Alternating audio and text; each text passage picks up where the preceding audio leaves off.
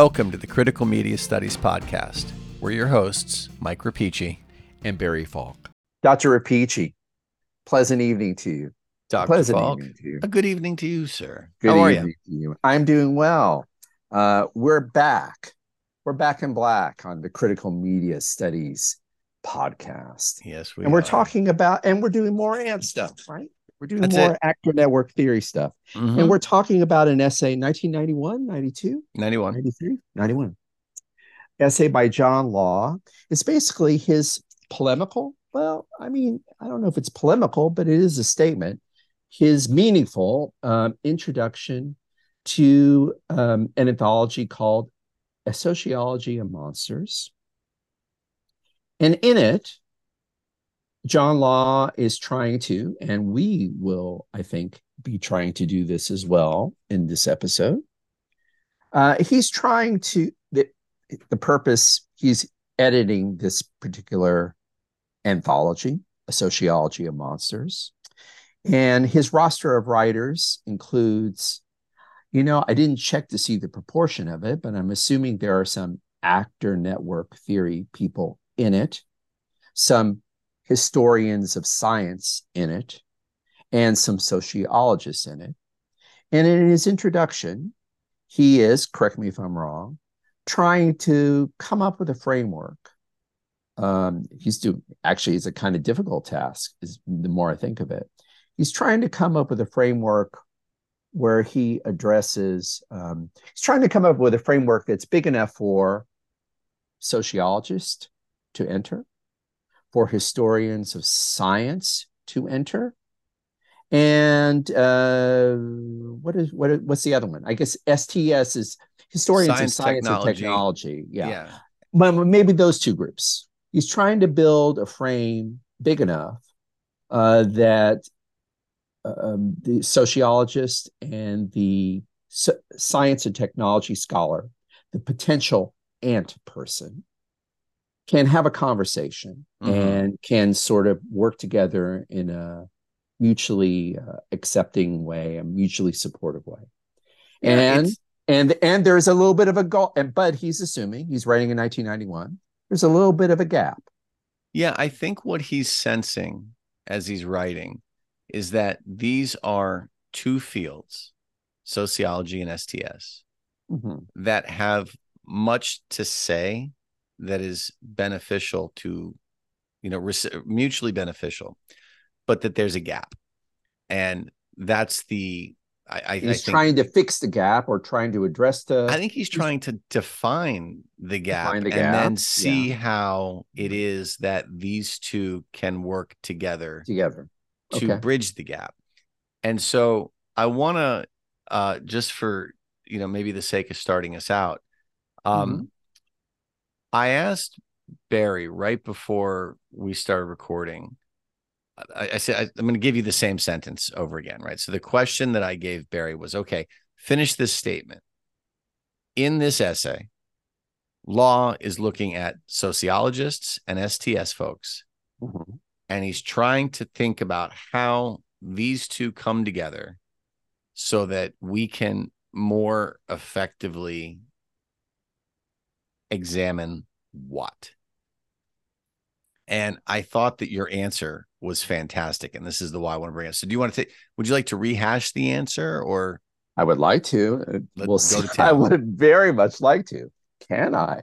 That is the question. Because when Michael first asked me this question, there were a lot of ums and uh, a lot of going for the door, and I re- reached for a drink and all these type of things. But I'm going to try to see if I can. but, but now that you're situated But now that I'm roll it out. situated, now that I've had my drink, um, I'm going to tr- just sort of roll it out there. And I'll try and answer the question, Michael, because it's an excellent question. Um, I'll try to answer the question by first talking about what he perceived. I'm going to try to follow what Law himself does. I think he opens up by saying, Hi, Mr. Sociologist or Ms. Sociologist. Hi, STS person. Um, you may not think you have in science and technology studies. I'm not going to say. Let me make sure I clearly defined it. I think you mentioned mentioned it earlier, but let's do that. Science and technology studies, right? Science That's the other technology. group. Yeah. Excuse me. Scholar studies. That's the STS that he. STS is Well- science, technology, and society. oh, And I think well, that's I'm the glad I first- was. Yeah, Yeah. and that's that's the first I think tip of the Okay. hat that hey, these two have something. And his opening argument is, hey, Yeah. STS folks, hey, sociologist folks, I've got a foot in each camp. Yes, he has. a Yeah, thank you. That's where he's going. I mean, uh, that's what allows him. The, that's what gives him the rhetorical anchor, fulcrum, to address the two camps because he Right. has a, a a foot in both camps. Um, and what I was about to do, and you anticipated, is I uh, because he has a foot in two camps, he starts. Uh, his rhetoric is admirable, right? You're a rhetoric teacher. You understand this, right? Mhm. Uh, his rhetoric is admirable. He has a foot in both camps. And so he begins by talking about the common ground that he perceives between the two camps. And then I think he will move to a place where both groups, both camps, need to do a little bit of learning. So let me now, uh, w- under that general rubric, let me fill in some details. So, what's the common ground um, between STS and sociology? The common ground as he sees, and he's writing uh, that he sees as he sees it, and he's writing in 1991. So uh, this is the uh, this is the age where Michel Foucault is uh, king and master of the universe in um, certainly in the human sciences and increasingly even in the social sciences. I guess this is the apex of uh, Foucault's authority. So, in a word, power and knowledge is uh, and power and knowledge and the ways in which they intersect. Um, defining power and knowledge, defining power and discourses and discourse, and their points of intersection is what he sees in a ge- in general is what law sees in general as the common ground uh, of both or could be the common ground for both sociological studies and STS. Um, in particular, the word the the dreaded philosophical E word, epistemology. Mhm. Both sociologists and STS are vitally concerned with questions with the philosophical question of how we know what we know. But it's not just that, and here's where Foucault comes in. Um, and also where law will leave him behind. Uh, that's going to become clear in a moment. But where Foucault comes in is law assumes that epistemology is never going to be quite enough, that questions of knowledge are always already questions of power. And so that as soon as you start asking the epistemological question, and especially once you ask the epistemological question of science, and you're thinking about science, how scientists know what they know, and how and the effects of their knowledge on society, then you're kind of raising Foucauldian questions that uh, even as sociologists aren't friendly to Foucault, they he feels that they're they're trying to explore that they're exploring the same area that Michel Foucault is doing in books is exploring in books like uh, Discipline and Punish and even the History of Sexuality. This idea that discourses of knowledge always have effects on persons as they circulate through society. So that's common ground. Now I'll, I'll shut up after I say what he wants. Where so this is something. This could be. There's already a discussion going on. There's some mutuality going on according to law in sociology, circa 1991, um, and uh, with STS scholars in the early 90s. And that has to do with the fact that they're all asking questions and trying to receive answers, trying to develop substantial answers to the question of how do power and knowledge circulate in society? So far, so good. But one of the things that Law is doing in this essay, even though he is an actor network theorist, I think he's asking this question about actor network. In fact, I know he's uh, because we discussed it before. He's asking this question not only of the sociologists, but of the uh, science and technology and society scholars as well, uh, for the ant uh, theorists as well, the ant scholars as well.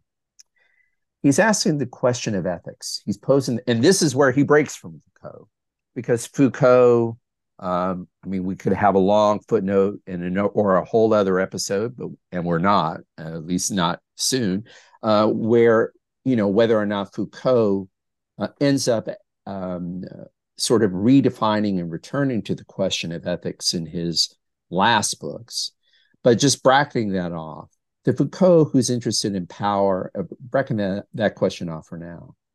The Foucault who's really interested in um, and who is writing productively about the intersection of power and knowledge and how these how discourses of power slash knowledge. Remember, he he uh, he puns in French, right? Pouvoir savoir. So he he never talks about knowledge in isolation, and he never talks about power in isolation. He talks about pouvoir savoir. So you know, power and knowledge are this kind of you know, uh, they're themselves a network, right? So um, so far, so so Foucauldian.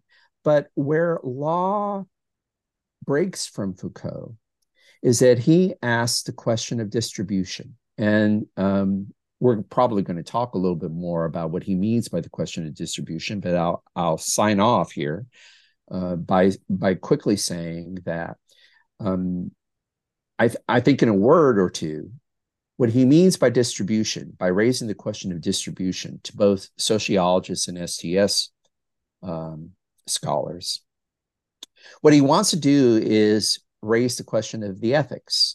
Like, what is it just? Not just how does power, Foucault asked the question, and law feels that both the epistemologists, the sociologists, and STS scholars are very interested in this question of um, power, knowledge, epistemology, and how power knowledge circulates in society. But Foucault was famously disinterested in the question of ethics, social justice, activism. Mm-hmm. And law, I think, wants to raise these fundamentally ethical questions about is it right that certain groups have a monopoly on power and knowledge? And is it wrong uh, to that other people are denied access? He wants to ask the question of equity, so, and I think that's what this article is. Yeah, well, I was going to say I have a question about that. Sure. I think that what's happened is that by by by marrying sociology and STS, mm-hmm he's found a way that he can ask that question about ethics and provide an answer about how such a thing is done. And and that's an that's an that like you know as i'm sitting here listening to you talk i think well okay well where you know you, how, how do these pieces if, if this is what he's doing what what's the end game for him? And i think that's a part of it. And so um you know i asked that question what what is it exactly that he's trying to examine here? And the uh the too long didn't read version of this right? Is he's looking at power and knowledge social relations and the uneven distribution of the resources that, that yeah. we have. And your answer dovetails very nicely with what he says. He says we've got three fundamental questions that the volume tries to answer. The first is a problem of epistemology right? The second is the problem about how to characterize, these are his words, how to characterize the stuff that binds society together. Those mm-hmm. are our social relations. And mm-hmm. then the problem of distribution, which is to me an interesting question, mm-hmm. right? In terms of like, well, what do we tend to where where where do we where do we cast our gaze and, and mm-hmm. why do we cast it there and why is it not this is perhaps part of the ethical question right why mm-hmm is it possible to really do this ethically? And I think he's found an answer by with with with a version of ant that he would like to see in 1991 mm-hmm. Mm-hmm. so i think he's got a lot of interesting questions he's trying to do some interesting things here but i want to go through the way that he addresses these questions. Because what he's doing here is he's saying, look, these are the three tasks at hand. Let's talk about what has to happen. Right. And so I don't know, Barry. I guess this wasn't a part of any plan, but I'm gonna. I, I have questions, and I look to you and say, "You look like a guy with some answers." So yes, questions. I tell you, not there's nothing more gratifying than just say, "Hey, surprise! Let's try this." So let's try this. My first question for you: He's mm-hmm. talking about power, knowledge, how we know mm-hmm. what we know, mm-hmm. and it seems to me that his response. I don't know if you took it this way. His response here in isolation at least, was very unsatisfying. Right? Wait a Not, minute. You said that? I said that.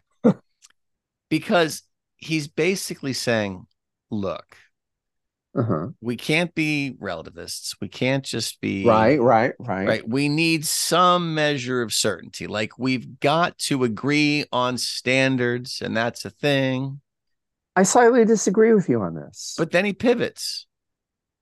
Let, well, says, I let me go back and slightly take take the very very slight issue with it, uh, your first formulation. Okay. Now I'm not taking issue with what you said about relativism. How did you phrase it, Michael? Let me. I I'm going to stop you right here. Go ahead and repeat how you phrase it because oh God, I, was, I feel like I'm do you, do you, do you remember how you phrase it? I was I think I said it, we it was can't that, that, we I need promise. a measure of certainty. We can't be relativists. Uh, that's okay. Thank you. That's what I was going to sort of nitpick here. Or and okay. rather than say I'm nitpicking, I'll tell you I had a slightly different read and okay. I want to hear I want to hear what you how you how you thought of it. I think he's more comfortable with relativism. I read it very slightly differently than you. I think he's more comfortable with relativism than you just suggested, if I heard you right. But in fact, he doesn't want to leave relativism. I think he wants to inhabit the position of a pragmatic relativist. But what he is saying, as I understood it, is he's having his cake and eating it too, because he says, you know, I could be a relativist, but that doesn't mean I can't answer every question you have in an absolute manner. I thought he was kind of equivocating. Well, this is kind of yeah. This is kind of where it's going. I I think so, and I I found the, the passage here. But yeah, what he seems to be saying to me yeah. was look, we need to make room for all sorts of perspectives. We do. Because there's just this basic level of like, well, this is how things get done. And yes, if we yes, all yes, yes, yes, if we yes, if we all agree to get along, then we're gonna make out just fine. Let's just be tolerant. Yes. And I guess. Do you want to read a little of that passage and we'll mock it?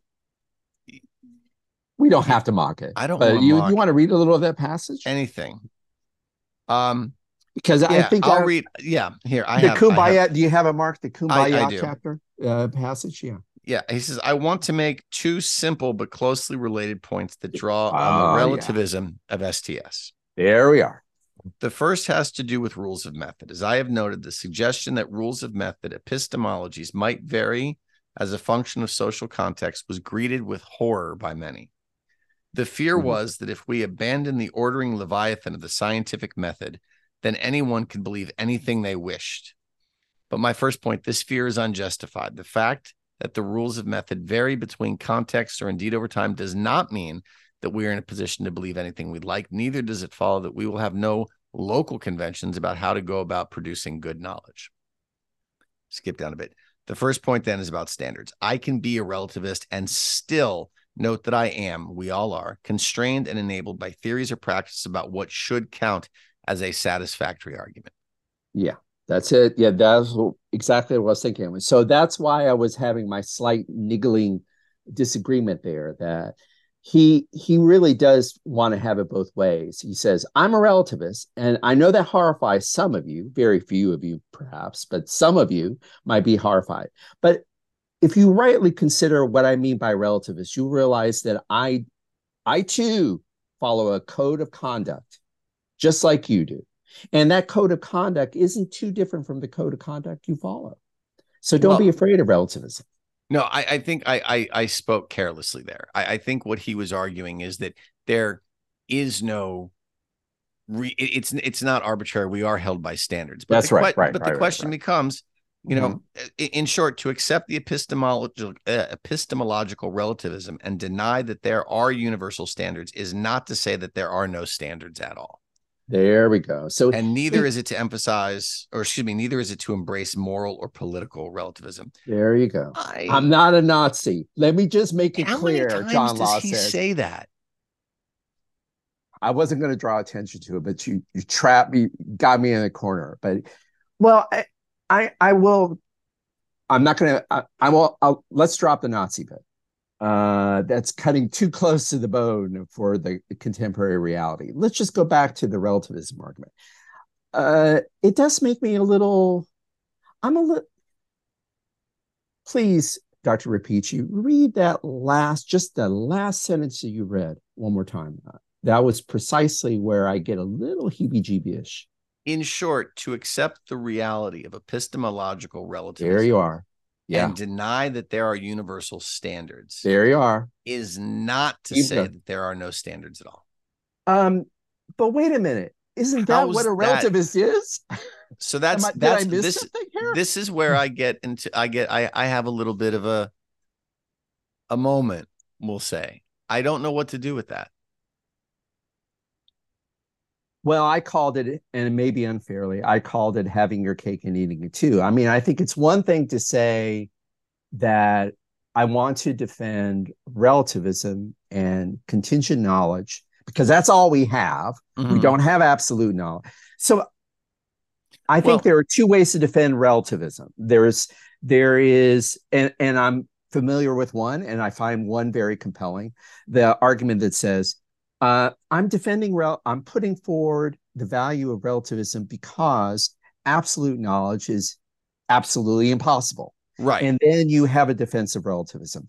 But that's not quite what he's doing. He sort of reassures me that his relativism is just as binding and comforting, quote unquote, as an absolute knowledge claim. And Well, I that's where I get it's- that's where I, I- I get f- a little weird. so I think That's what I find weird. I, I think his next move is an attempt to address this. And you would think that this is right up my wheelhouse because of my Well, let's do it. but but I Let's but again, so he said the second question he addresses, he says the second problem has to do has been to characterize the stuff that binds society together. Mhm, mhm. And this is where his argument for STS really comes in. He really does. he- we well, he says we are held together by heterogeneous means. And the fact, and then I'm, I'm paraphrasing here, but he says the fact is that the social is not purely social at all.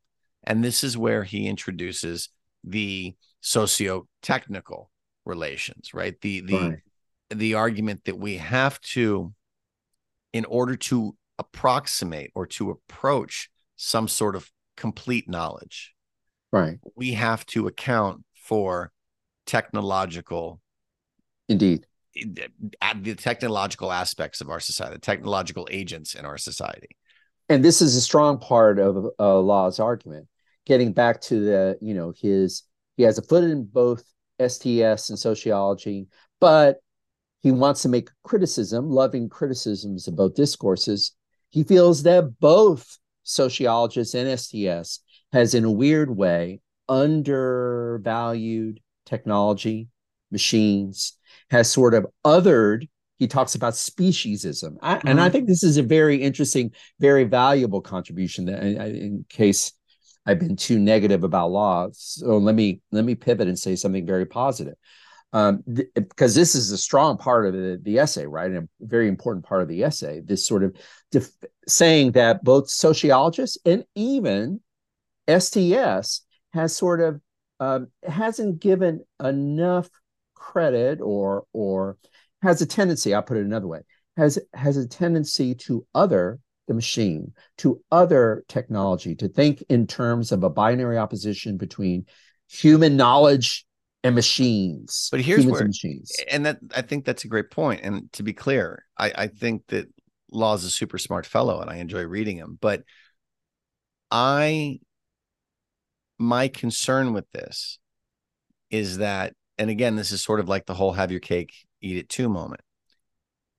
If we include the technical aspect of Mhm. society in the attempt to create a more complete no, or in the in the attempt to approximate a more or approach a more complete knowledge Mhm. it seems to me that you know he talks about speciesism right Yeah, right, with right. the right. idea that any particular n- node in this network or grid is going to be static. And the answer to that is to say well these people are this this camp is here this species is here this species is here. The problem i have is that when you introduce the technological into this Uh-huh. he's looking at this and y- you know again we're looking at power and knowledge right? So so Mhm. epistemologically how do we how what how, what is our our basis and our jumping off point for things the problem is these as partners in a knowledge and power system are very much not static entities. They are Mhm. wildly dynamic. They are going to Mhm. take the form of whatever they need to take. If you think back, we had a discussion with Raymond Williams, and he's talking about technology, technological innovations being Mhm. answers to predetermined problems. Mhm. That's great. The minute that they are developed and released, they now become dynamic things. That when this is my um there was like his um William Gibson's 1979 rocket radio, where he talks about the street finding uses for technology. These are not, I, I don't see how you can look at the tech the technological aspect of this Mhm. and Mhm. hope to pin it down if we're talking about epistemology Mhm. and power because the these are dynamic to the point I, they're, they're too slippery But you know, Michael, I think he's on is don't you think he's on your side in that? oh probably i'm probably talking in circles right here No, no, Um, no, I don't but- no, I was not saying that, but I I mean um you were mentioning this is uh, and this uh you grasped a, a kind of pivotal argument for him. It's his quarrel with Marxism. Mhm. It's his quarrel with Barry Falk as well, but that's another story.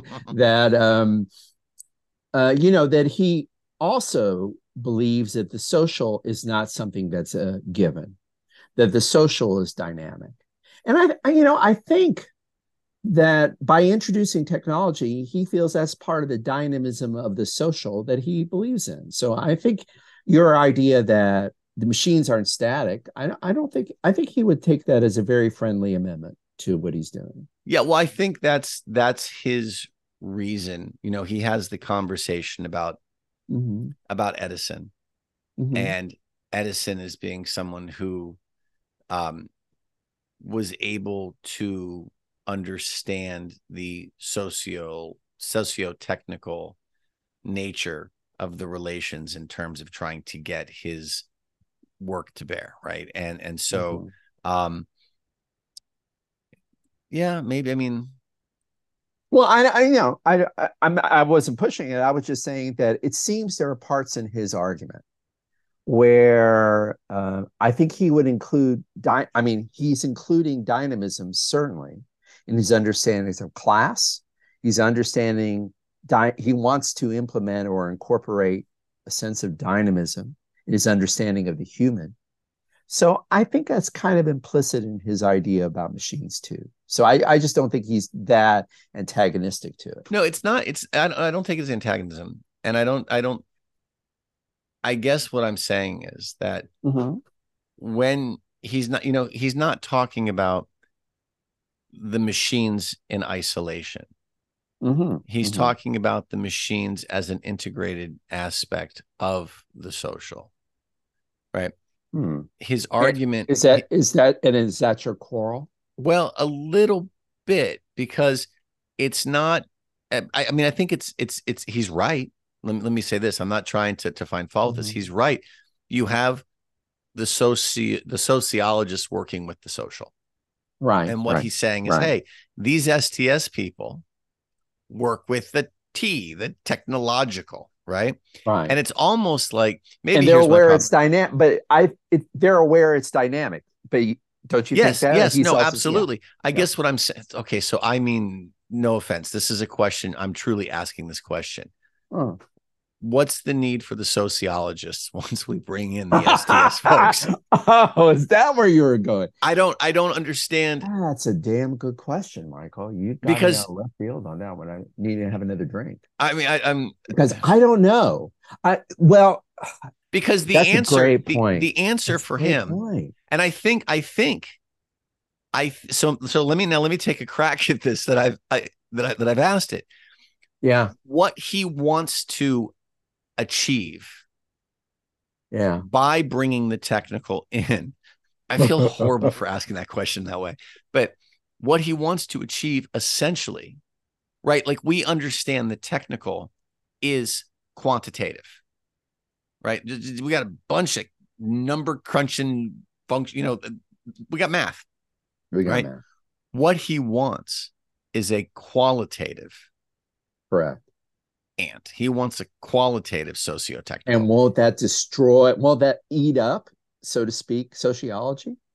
But that's doesn't your that- that's your does- point. is that's my question your though. Does that is that Yeah. what we need sociologists for in this equation? God, I sound like an ass. I'm so I'm not no, trying you, to be. you don't sound like an ass. I think you um I, I think you um I, I think that's a great insight. And now you but but forgive me, you're making me I, I think my only response to that insight. Now you made me see it. I can't unsee it. Okay. And I'll have to say, uh, at least at this moment of our taping, that uh, you're you're making me feel that the underneath the kumbaya uh, and amiable, the kumbaya, amiable, um, equin, you know, cool British e- empirical equipoise of John Law is a disciplinary monster, a disciplinary gangster, because I really, and, and I think he must know this too. Come on. I really don't have an answer to your question. If you get STS running, and he wants to fix STS, right? Mhm. if you get that up and running, I think it is going to, in a sense, it's going to end up being sociology oh, 2.0, 3.0. And maybe that's enough. Maybe that's fine. Maybe what this really is is just a little, hey, sociologists. it's not going to be fine for the have to- sociologists, my friend. What's that? It's not going to be fine for the sociology department. No, they're going to have to share. They're going to have to share office space now, and that's that's what I'm saying. I mean, there's a kind of disciplinary. But so so then is here. is is is is that what this is then? Is is this really an argument that says, look, sociology needs to evolve to account for the socio-technical because it is now um legitimately and Well, inextricably a part of the culture that you have before now studied purely as the social. well, I didn't think of this going into our taping or recording or whatever the heck we're doing, whatever medium we are we are not following Yeah. a script is what we are Yeah. doing. Uh, I didn't think of this going into it, but now that because I had read it as I was describing at the beginning of the episode, I wish Mm-hmm. we could rewind and do it over again, but we're not. No. Um, I was describing it as this, like I said, very peaceful, amiable act of bringing two different groups of scholars together to recognize their commonality and to fix their mutual problems. But I can't unsee what Michael Rapici made me see. So I have to say, I have very little answer. I have no specific answer to the question of what the sociologist can do or needs to do once you get STS up and running. Now, I ha- I'll add this law is very clear that STS circa 1991 has its problems. Let, Mhm. I'll try and I'll try and define that quickly. The major problem that he sees, uh, um, I'll try and define that quickly if I can.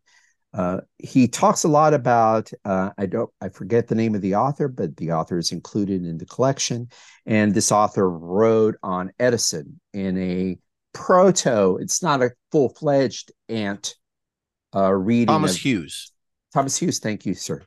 Um, Hughes is now performing an ant thing, uh, an ant move on Edison, but he is doing a sort of history of science approach, uh, a socially informed history of Edison's contributions to science and technology uh, that is pays attention to the network rather than to the great man, the great inventor Thomas Edison. Uh, period. And in that sense, it's kind of anticipating or going where eh, where um, law wants STS to go. Now, STS, I'm going to loop back around to your insight in a moment, but I'll just say this because this is an important part of the uh, introduction, and we're not doing justice to the introduction if we don't mention it. He does have a quarrel with STS as much, or or, an an idea of the limits of STS as much as he has an idea or uh, offers a critique of sociology. And getting back to the Hughes study of Edison, many things the law, there are many things the law likes about it. What he worries about, however, he feels this is true of Hughes, and even more so in most science and technology studies. He worries about the fact that even his beloved colleague, Bruno Latour, when he did his STS study of Louis Pasteur, he's starting with Louis Pasteur. And Hughes is talking about Thomas frickin' Edison. So there is a way in which STS says may have the goal of talking about the network, but there's a curious way in which they end up doing weird crypto, weird, um, weird version, alternative reality versions of great man of history histories, where like you know, so Law's question is, why do you have to stop with Edison? Why do you have to start with Edison? Why do you have to focus on Edison in order to talk about the network? And then he, you know, I think both Law and Hughes seem to go into contortions in order to justify their choice, their their uh, original choice of Edison as a subject. You know. So is this is this a so this is a criticism but once but i just want to uh, just allow me to just to loop this back to what you were saying because i don't want to lose sight to your of your insight. So this is a criticism he has of STS, and he elaborates it at length.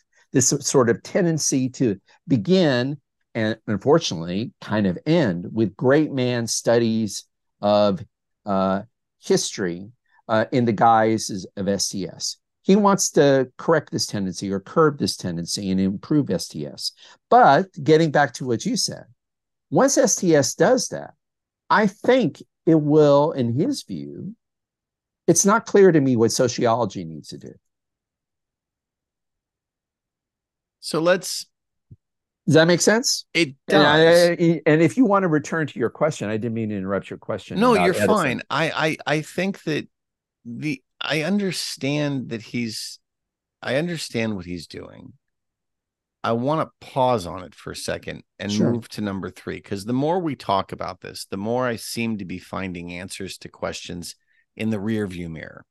Mm-hmm. Um, so his third question is the problem of distribution, and I think this gets to the question about STS and hero worship and and and and exactly right. The right. I, I don't know. I'm this is my term, not his. So if it fits poorly, I'll own it. But sort of the sociological tendencies here that tend to privilege the yeah, the, the right. human, right? The the right. the, the, right. the, hero element here. Um, what is it? Is distribution for him mm-hmm. really is that akin to or tantamount to just saying this is what is the scope of our investigation? No, well, to me, no. Um, and by that I mean, where are we casting our gaze? Like how what, hmm. well, maybe I don't understand your question. I, I don't. I don't. No so let me let me say it this way then. What, how do you understand what he means by the problem of distribution? I I struggle with that, and I come up against my own my best answer to that uh, is the question of um, that the question of distribution of resources is fundamentally a question of equity and of ethics and this is what i was referring to earlier um, what i was thinking earlier or behind my earlier statement that this is where he uses foucault that law uses foucault in thinking about power and knowledge and discourses. But where he swerves from foucault or at least mid period Foucault and certainly early structural Foucault is that he seems to have he seems to be raising ethical questions of um, you know what is the right what kinds what kinds of what is a just society one that unjustly inequitably distributes its resources so the question of distribution as i see it is always a question of ethics. Like, um, and I'll, I'll just sort of answer it the only way I know how in reference to Edison.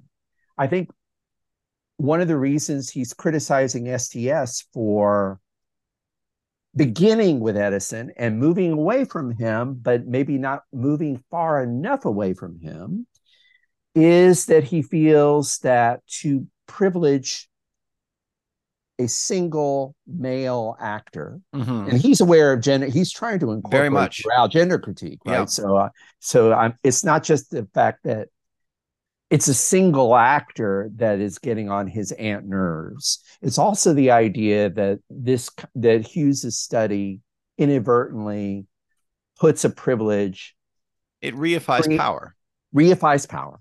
Uh, yeah, you answer. you answer so, my question. So maybe You're so when we talking okay, about so, Edison reifies power, and to and and he raises the question. Law raises the question of distribution because he wants to say it's not right to reify power. Right. It, we are talking essentially about the distribution of power. Indeed, indeed. Okay, indeed, so. I found. I think. I think I found what we're looking for. So, if I may, please.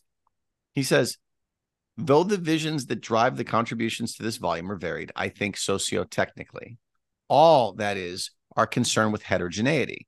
They are concerned with overlaps, with how it is that different things that are brought together, with how it is that differences and similarities are constructed. And mm. they are concerned with how those similarities and differences are sustained for the question of maintenance is crucial. And I want to get back to this idea All right. of maintenance. All right. Um, no one thing, no thing, no class, no gender can have power unless unless a set of relations is constituted and held in place. There we are. A set of relations that distinguishes between this and that distribution and then goes on to regulate the relations between this and that. Skips down a bit. The argument then is that power, whatever form it may take, is recursively woven into the intricate dance that unites the social and the technical. So I think yes he's looking at Hughes and he's looking at the study of Edison and he's saying, okay, this is really good because we're looking beyond the man. But the problem is we come, as you had said, back to the man. Back and to the man. So I think because that's where we started. Right. That's really why we started and where we started. And right? so this, I think, for and this is why I had said earlier, I think about he wants a qualitative version of Ant uh-huh. because uh-huh. what Ant allows him to do mm-hmm. is to move beyond Edison.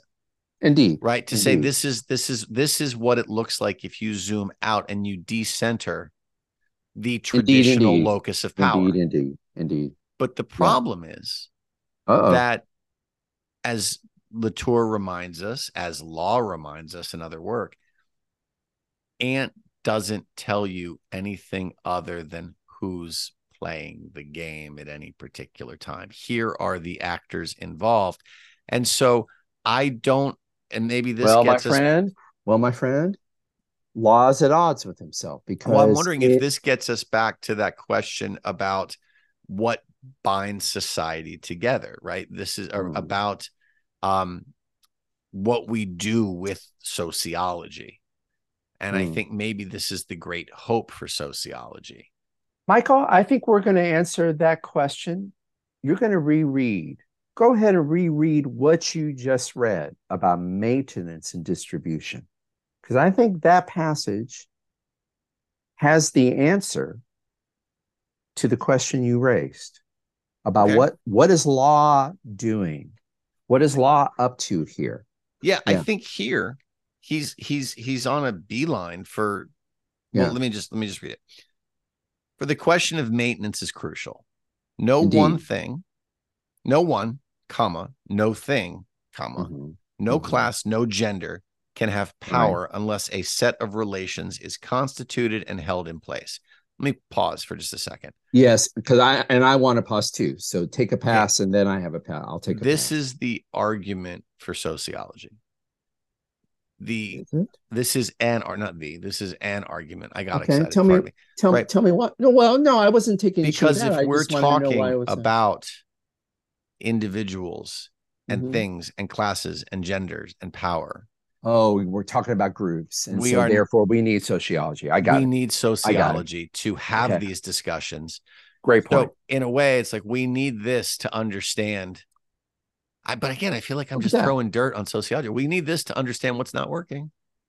yeah. Okay. Uh, But Good your, point. You're up. that's a good point. I was going to return it uh, because I I wanted you to stop after that sentence because that sentence to me is talking about that to me is kind of the core of what law is doing in this introduction.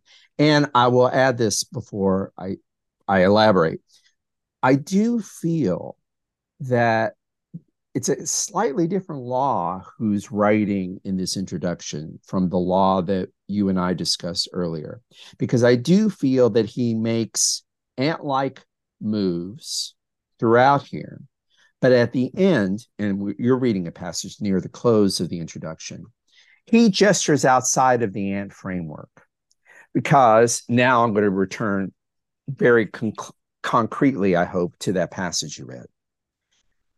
He says, in his redefinition of the social, what he's basically saying in the sentence you just read is this at any given moment, here's the reason why you have to interrogate the Foucauldian idea that power and knowledge are together and don't ask the ethical question. Instead, look at the ways in which power as a discourse circulate and you know circulates through society. Um, not that that's a bad question, far from it, but it's not enough because law in this introduction wants to raise what I think are primarily, again, I'll say it, ethical questions, moral questions. Uh, for a relativist, he's agitated by morality because what is the what he's basically saying? Here's my interpretation of the two sentences you read. What he's basically saying is that it is arbitrary the distribution at any the distribution of power knowledge of power in particular and of resources at any given moment in a society. It is arbitrary. It is arbitrary who has what. It's fundamentally arbitrary. It's not built into nature that rich people are rich and that poor people are poor. He's saying at any given moment the idea of the dis- the distribution of power is something that is arbitrarily achieved but what's the word he uses maintenance Maintenance. because it is arbitrary and by the way unjust in law's view because it is arbitrary because the distribution of power and resources is both arbitrary and unjust what you have to do if you're in power is you have to maintain the status quo and Mhm. in order to maintain the status quo, you got to work at. it. And with the sociologist that you want to bring back into the equation, Dr. Rapici, what the sociologist does is sort of tell you, tell us at any given moment how power elites manage to fix and maintain the unequal distribution of authority. That's on resources. That's what I think is going on in that passage. So sociology has this critical function. I get it. Well, I don't know. Did do I answer? Did I really answer your question? I don't know. But I, No. I'm I'm thinking I'm thinking that um, again he's trying to he's making a fundamental uh, fundamentally immoral call, call, and I had to say Can you? I'm a He, little making a fundamentally what? A fundamentally what? Fundamentally a moral judgment, a moral call. He's appealing to morality, is what I mean. Yes. Okay. Uh, and I'm surprised at that. I have to say, I'm a little surprised.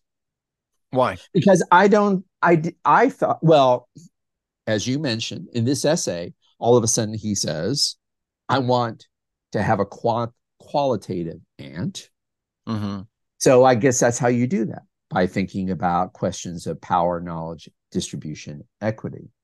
Um, well, you but, need you need an a version of actor network theory. You need a you need a version of interrogating these systems and these mm-hmm, these contexts mm-hmm. that allows you to move beyond the purely social.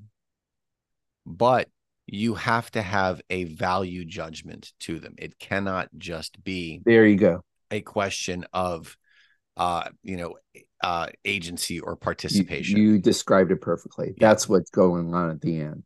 I, I felt that most of the introduction was sort of taking me through epistemology critique, mm-hmm. and then all of a sudden, uh, he he made that that was a marvelous summary of what I think is going on in the, in the last bit of it, and you just did it much more precisely than I did.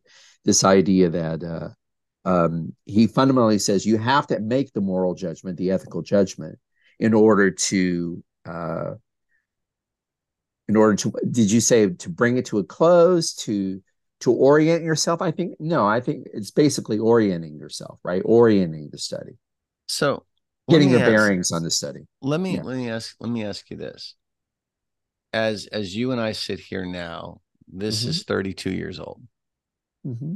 Right so what happened did we get it like i'm the question that my mind instantly jumps to hmm. is okay, we have one, are these gaps that necessitate overlaps mm-hmm. still a thing?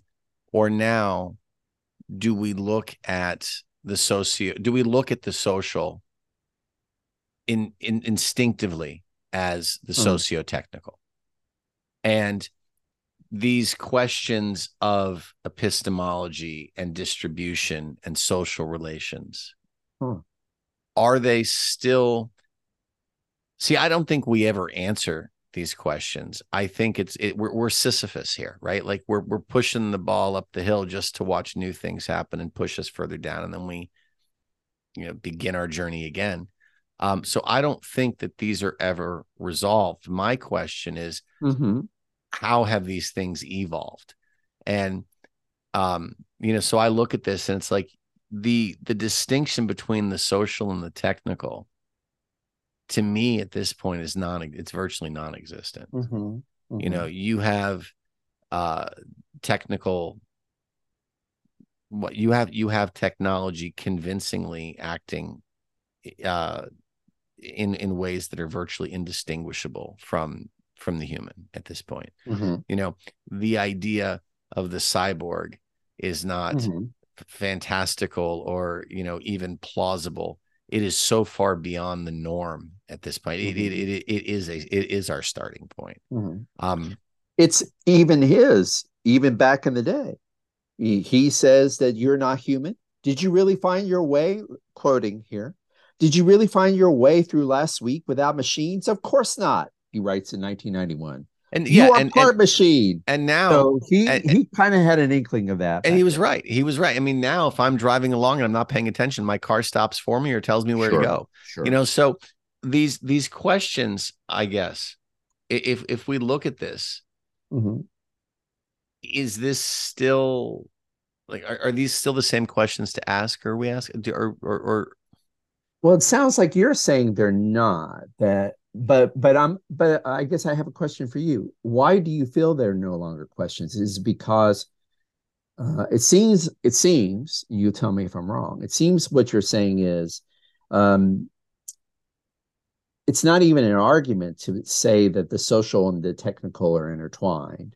Uh, it's become even more the case. So doesn't that make law uh, a prophet of 2023 uh, Oh, unquestionably. I'm not saying that the mm-hmm. questions aren't relevant. The questions are mm-hmm. certainly, and mm-hmm. I, but I mm-hmm. think these are enduring questions.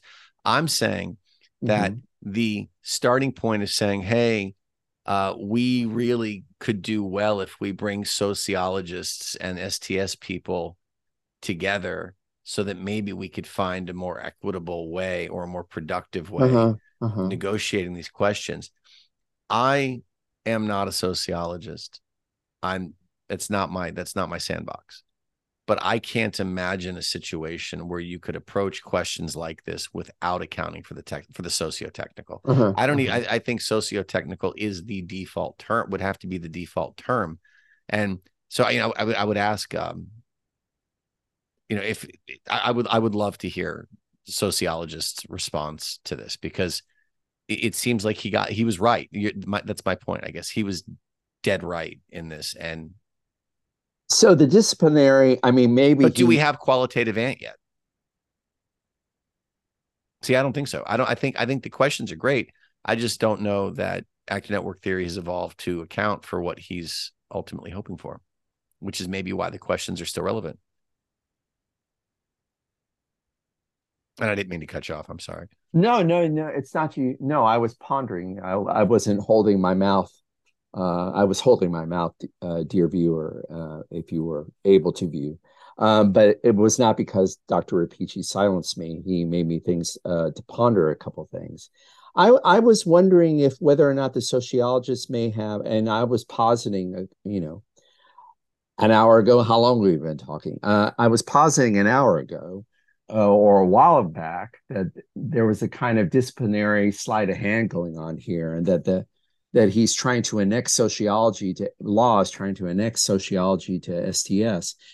But maybe, maybe uh, I'm thinking about your question about the intervening years. Maybe it's happened. Maybe, maybe everybody has drifted along this ways, and sociologists would say, "Yeah, yeah, we're doing STS. Of course, we're doing STS."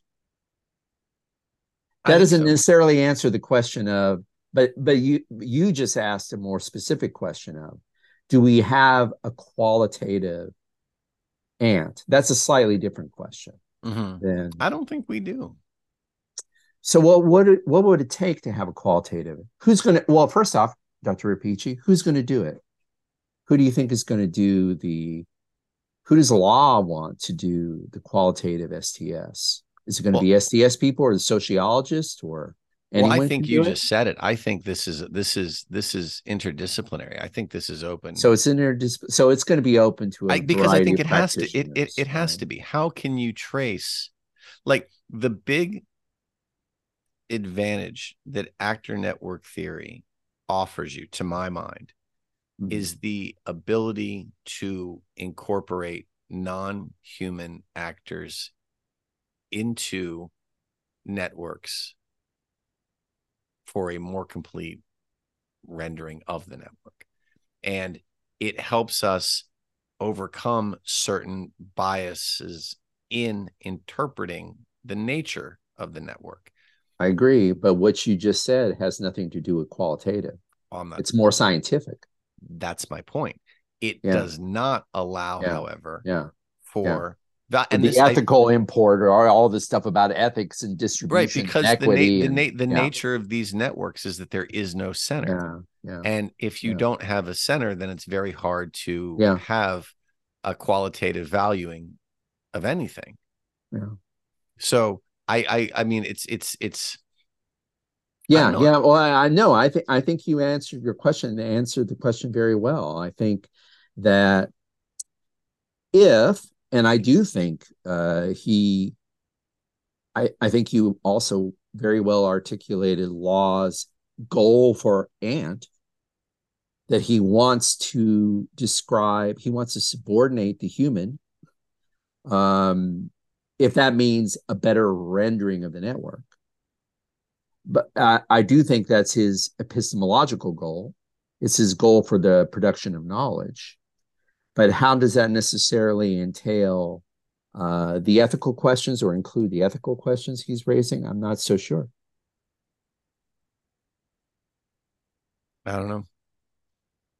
I've reached. uh have, have we reached the brain uh, brain reached, depth? I um, I reached I reached the end of my um Well, I'm getting a, a, sort of weird caffeine high that's kicking in right now, and so I have one more thing to add. But okay, but um, or this is just going to be the crotchety Marxist moment, and we'll end with a crotchety Marxist moment. Uh, another, uh, we've referred to it in several times, and I'll try to keep the crotchety Marxist moment to a brief moment, but I'll, I'll give it a moment. We several we refer to at several points in this podcast. We referred to um, Law's insistence that the social is not something that's pre-given that the social is something that is distributed in dynamic ways and therefore has to be maintained actively um, so that that's part of what he wants to do. What he, his goal for Ant is to be able to that he wants Ant to describe this process of distribution, maintenance, and these dynamic elements in suitably dynamic various ways. So there's that. Uh, at several points, he says he insists, unlike other theorists, like Marx, and that's why I said it's the crotchety Marx moment. Uh, he really is post-Marxist in saying the social is not something pre-given. I think the problem, though, and, and you know, so, so therefore, since the social is not pre-given, we have to find a way of accounting for the social in a, its dynamic configuration and reconfigurations. Wonderful. But he also wants, at least in this introduction, to bring up ethics and mm-hmm. to raise the question of social justice. One advantage, I would say, I won't, I won't say that it's better or worse, but I will say a salient point of Marxism, an advantage that Marxism would have, actually, um, if you want to take the ethical turn, as he does, and you want to get post Ricardian and you take the ethical turn, um, he sort of says, I don't want to be a Marxist, though. Cool. Fair enough. But Marxism, I would say, allows him, would allow law a way to get to the ethical question because it would say it has an answer to the question of what's the social. It would say the social is currently constituted by class struggle. And the reason you have class struggle is because you have an unequal distribution of things that's being maintained. Now,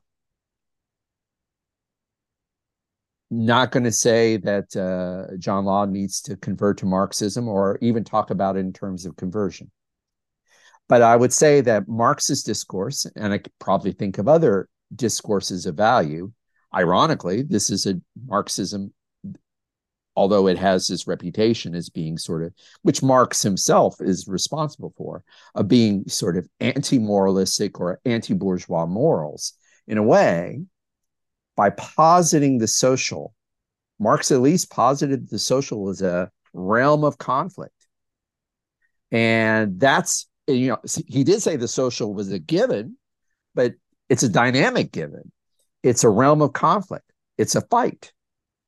It would explain, it would, uh, Marxism would allow him to raise the question of unethical distributions of resources in a way that Ant, I, I, I don't see it happening. I don't see Ant offering this. no, advantage. No.